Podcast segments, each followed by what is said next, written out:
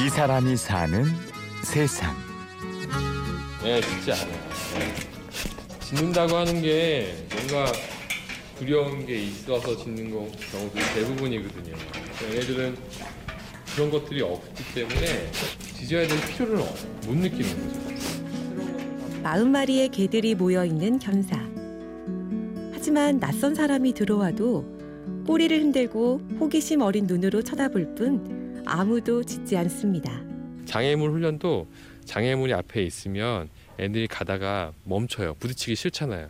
그러면 훈련사도 가만히 옆에 서 있습니다. 그러다가 어느 시점 되면 아 이 장애물을 이쪽으로 한번 피해 볼까 하고 움직이기 시작해요. 그럼 그때 눌러주고 먹을 걸 주는 거죠. 억지로 멈추게 하지 않고 억지로 앉게 하지 않죠.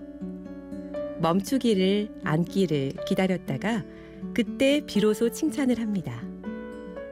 이렇게 이곳에선 누구도 목줄을 당기지 않고 무서운 목소리로 명령을 하지 않는데요.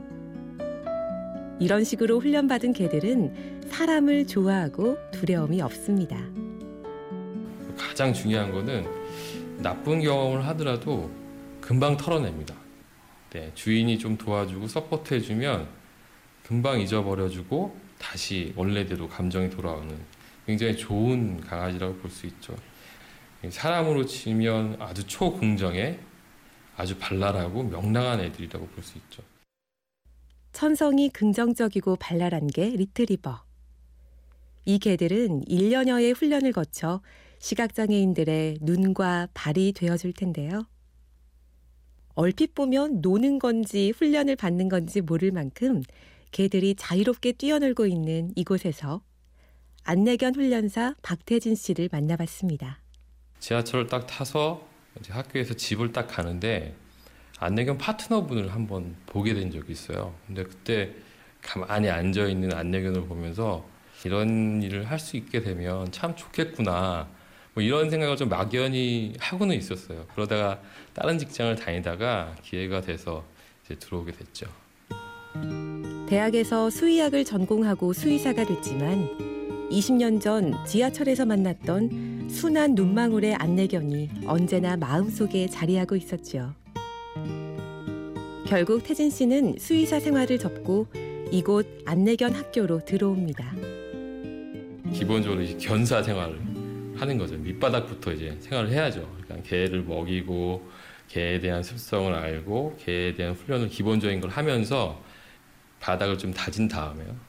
그 다음에 이제 안내견 훈련을 시작하게 됩니다. 안내견 훈련을 시작하면서 안내견도 양성해 보고 가장 안내견 학교의 꽃이라고 하는 건 저희는 이제 안내견 지도사라고 하는데 자기가 양성한 안내견을 데리고 시각장애인을 교육하는 거죠. 그래서 실질적으로 시각장애인의 재활을 안내견을 통해서 돕는 이 역할을 하는 게 가장 큰 거라고 볼 수 있습니다. 그래서 나중에는 이제 경력 15년 차의 베테랑 훈련사가 된 태진 씨.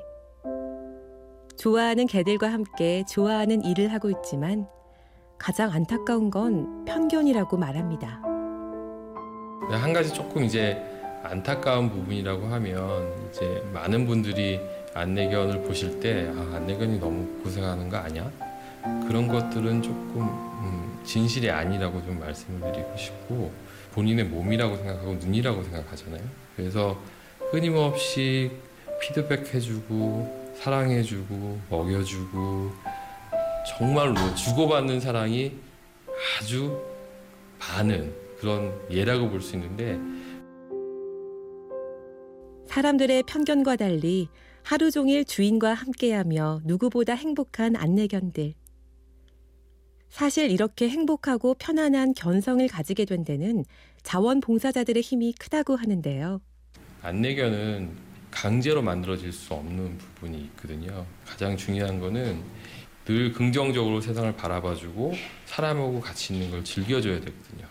그거를 해주는 분들이 퍼피워커라고 하는 자원봉사자분들입니다. 특히 개들이 2개월 때, 4개월 때 아주 긍정적이고 재밌는 강아지로 키워주시면 그런 성격을 바탕으로 해서 이제 1년 후에 안내견 학교에 들어와서 이제 훈련을 받게 되는 거죠. 이렇게 태어나자마자 1년 동안 자원 봉사자들의 집에서 충분히 사랑받고 편안하고 즐겁게 자란 개들은 훈련소로 돌아와 또다시 1년의 훈련을 거쳐 시각장애인 파트너를 만나게 되지요.